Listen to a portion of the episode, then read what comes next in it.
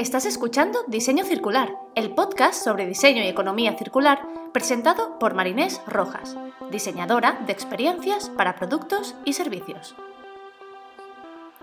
En este espacio, Marinés junta su pasión por la creación de negocios con su amor por el planeta y el hacer las cosas de otra manera.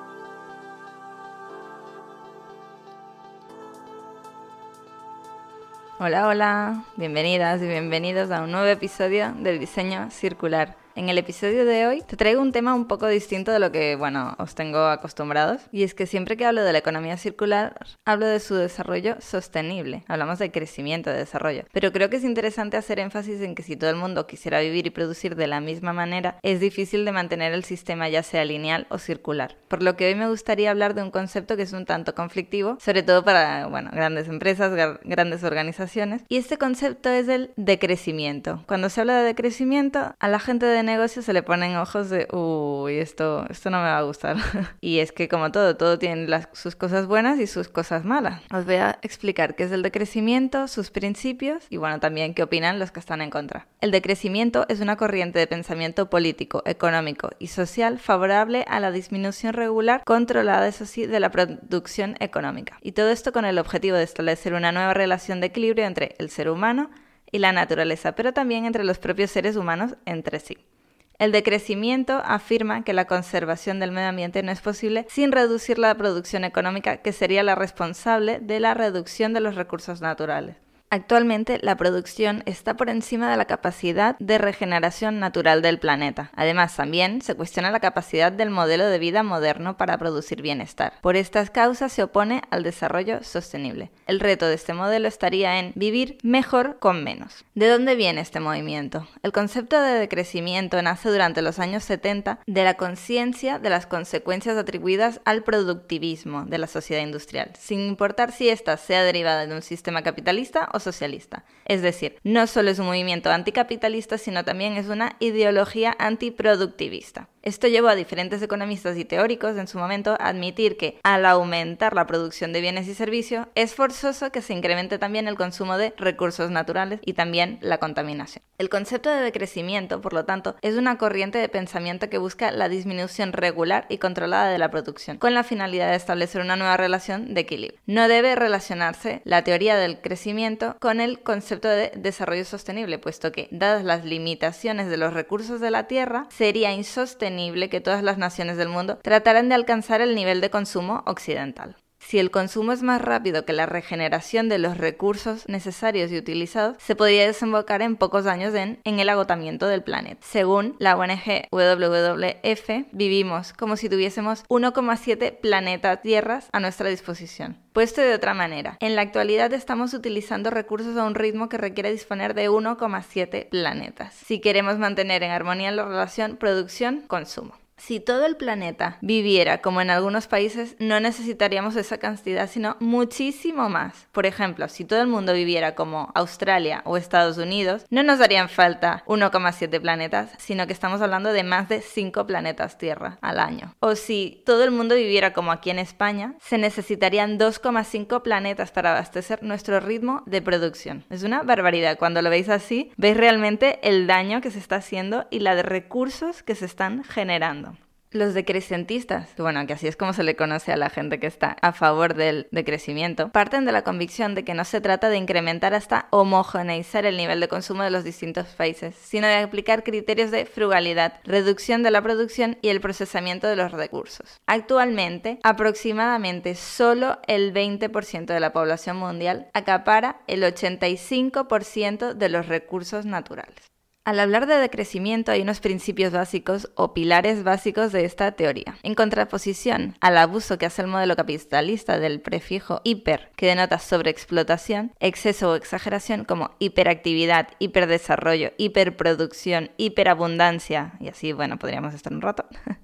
Uno de los defensores del decrecimiento, Serge Latouche, propone un sistema de soluciones bajo el prefijo re, que denota repetición o retroceso, a los que ha nombrado como los pilares del decrecimiento, o el modelo de las 8 Rs. En el capítulo anterior que hablamos de economía circular, hablamos de las 7 Rs, o sea que, bueno, tampoco está todo tan desligado, hay cosas que, que se pueden juntar. Cuando hablamos de las 8 Rs o los pilares del decrecimiento, se habla de revaluar. Se trata de sustituir los valores globales, individualistas y consumistas por valores locales, de cooperación y humanistas. La segunda R sería reconceptualizar, encaminado sobre todo a la nueva visión que se propone del estilo de vida, calidad de vida, suficiencia y simplicidad voluntaria. Reestructurar. Adaptar el aparato de producción y las relaciones sociales en función de la nueva escala de valores, como por ejemplo combinar ecoeficiencia y simplicidad voluntaria. Cuando hablo de simplicidad voluntaria me refiero a tener una vida sencilla, modesta o, bueno, minimalista. Es decir, que se hace referencia a una forma de vida no agresiva en su más amplio sentido. Es un estilo de vida que las personas pueden seguir por varias razones, como espiritualidad, salud o ecologismo. Otros pueden seguir la simplicidad voluntaria por razones de justicia social, rechazo al consumismo o simplemente porque es la forma de vida que más felicidad les aporta. En relación con el tema me gustaría recomendarte leer el libro Consumir menos, vivir mejor del autor Tony Lodeiro. Y también te recomiendo el documental Minimalismo o Minimalism que está en Netflix. Bueno, cierro el inciso, era para entender el concepto. La siguiente R es relocalizar. Es un llamamiento a la autosuficiencia local con fines de satisfacer las necesidades prioritarias, disminuyendo el consumo en transporte. Por ejemplo, cultivar de forma más local, producir tu propia energía. Estos serían algunos ejemplos. La siguiente R, la quinta, es redistribuir. Con respecto al reparto de la riqueza, sobre todo en las relaciones entre el norte y el sur. La siguiente R es reducir. Con respecto al cambio del estilo de vida consumista al estilo de vida sencilla y todas las implicaciones que esto conlleva. Y las últimas dos Rs son reutilizar y reciclar. Veis que hay similitudes con las Rs de la economía circular. Y se trata de alargar el tiempo de vida de los productos para evitar el consumo y el despilfarro, que este es el core, digamos, de la economía circular. Los defensores del decrecimiento argumentan que no se debe pensar en el concepto como algo negativo, sino muy al contrario. Ponen el ejemplo de que cuando un río se desborda, todos deseamos que decrezca para que las aguas vuelvan a su cauce. Es una manera, bueno, bastante bonita de,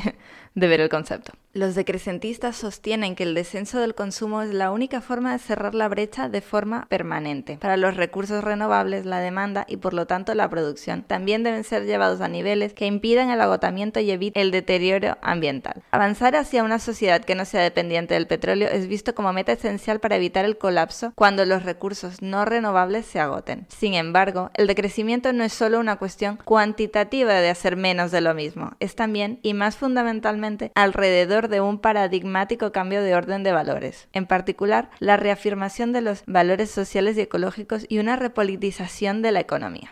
Dentro del decrecimiento, además de los pilares o principios básicos, hay dos temas que son también muy importantes, como por ejemplo el efecto rebote o eficiencia anulada por el consumo y la deuda del crecimiento o la explotación del sur versus del norte y del planeta. Ahora entro aquí y os explico un poquito. Cuando hablamos de efecto rebote o eficiencia anulada por el consumo, este fenómeno se da cuando se produce un aumento del consumo a causa de la reducción de los límites de utilización de una tecnología, pudiendo ser estos límites monetarios, temporales, sociales. Es decir, que al ser más fácil consumir una unidad de producto, ya sea por una mejora cualquiera introducida, pues aumenta el consumo de este. Así, los defensores del decrecimiento postulan que hay un efecto rebote sistemático. Todo progreso técnico, toda mejora de productividad, en vez de reducir el consumo de materias primas, y energéticas conduciría al contrario a un mayor consumo. Por ejemplo, con la revolución informática se pensó en una futura desaparición del soporte papel. Sin embargo, se ha detectado desde entonces un gran aumento en su consumo. Según el proveedor de material de oficina CELT, la demanda de papel ha aumentado un 40% en las empresas que han adoptado el correo electrónico, ya que los empleados tienden a imprimir los correos electrónicos antes de leerlos. Esto depende muchísimo de las empresas, obviamente, y también de las generaciones. Otro ejemplo es la industria automovilística. Hoy en día es posible producir vehículos menos contaminantes por unidad de potencia que hace unos años, pero como su número, su potencia, su masa, los kilómetros recorridos y los habitáculos climatizados aumentan, la contaminación que produce aumenta también. El mismo argumento se emplea al referirse al reciclaje, cuyos efectos, aunque importantes, no son siempre suficientes para compensar el aumento de la producción de desechos por habitante.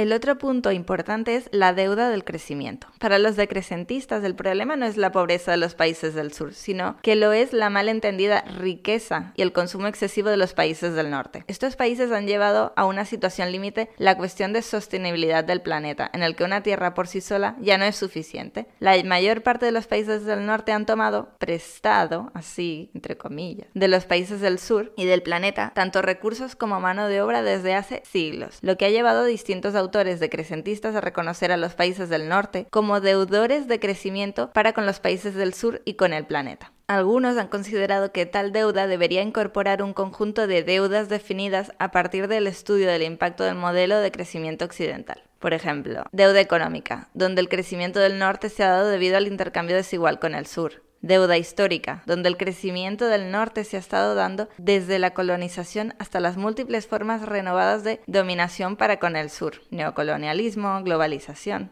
Deuda cultural, donde el modelo de crecimiento del norte ha destruido culturas y los estilos de vida en los países del sur. Deuda social, donde el crecimiento del norte ha impactado en las condiciones de vida, de salud y de derechos humanos de las poblaciones del sur. Y la última deuda es la ecológica, donde el crecimiento del norte ha impactado en el planeta y en los países del sur debido a las emisiones de CO2, la biopiratería, los pasivos ambientales y la exportación de residuos. Algunos de estos temas los he tocado en otros episodios, por ejemplo el tema de la exportación de residuos. En el capítulo, si no me equivoco, en el de obsolescencia programada, os hablaba del e-waste, del desperdicio electrónico, que como aquí es muy caro de reciclar y de procesar, las grandes empresas han encontrado la manera de enviar estos residuos fuera como falsas donaciones y el principal puerto de destino es Ghana, concretamente Accra. Este es alguno de los ejemplos de a lo que se refiere esto con deuda ecológica. Según afirman los decrecentistas, el impacto al planeta se traduce como efecto invernadero, la desregulación del clima, la pérdida de la biodiversidad y la contaminación. Como consecuencia de lo anterior, ocurriría una degradación de la salud humana, en mayor medida en los países pobres, incluyendo la flora y la fauna, y ocasionando entre estos efectos adversos esterilidad, alergias, malformaciones y un sinfín de enfermedades, que ya lo estamos viendo, ya esto está ocurriendo.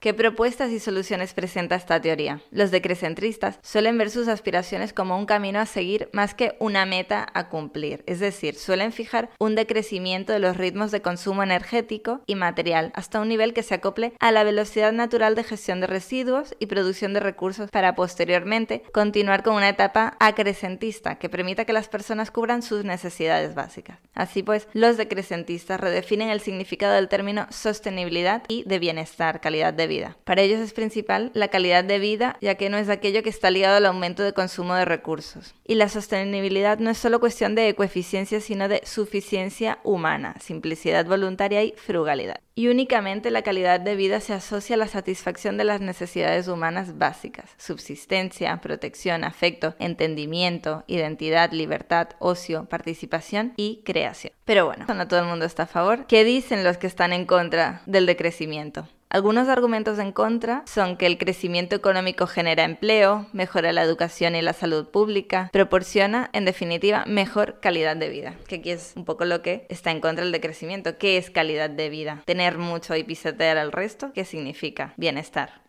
Los que están en contra del decrecimiento suelen ver el crecimiento como sinónimo del progreso en general. Crecer y tener más es sinónimo de avanzar, de progresar. Se apoyan en el optimismo tecnológico. Piensa que el progreso de la tecnología en un entorno de libertad sirve también para mejorar las condiciones ambientales y reducir la contaminación, opinando de que el progreso de la ciencia resolverá el problema energético, de residuos y reducción de las materias primas. Está claro que la tecnología jugará un papel fundamental en el nuevo modelo económico, pero no se puede poner el 100% de las esperanzas en eso, se tienen que mejorar otros aspectos. Los que están en contra también opinan que si, por ejemplo, las reservas de un recurso determinado no renovable comienzan a escasear, sería el propio mercado el que limitaría su extracción. Así, el capitalismo de mercado tendría como ventaja, por ejemplo, que la explotación de fuentes de energía que no eran económicamente viables hace 10 o 20 años, en estas nuevas condiciones sí lo sean. Y de esta forma continúa el crecimiento económico que necesita, bueno, según ellos, la población. También se identifica el modelo decrecentista con la recesión económica, considerándolo entonces como modelo destructor de riqueza, que a su vez ocasionaría el deterioro del medio ambiente.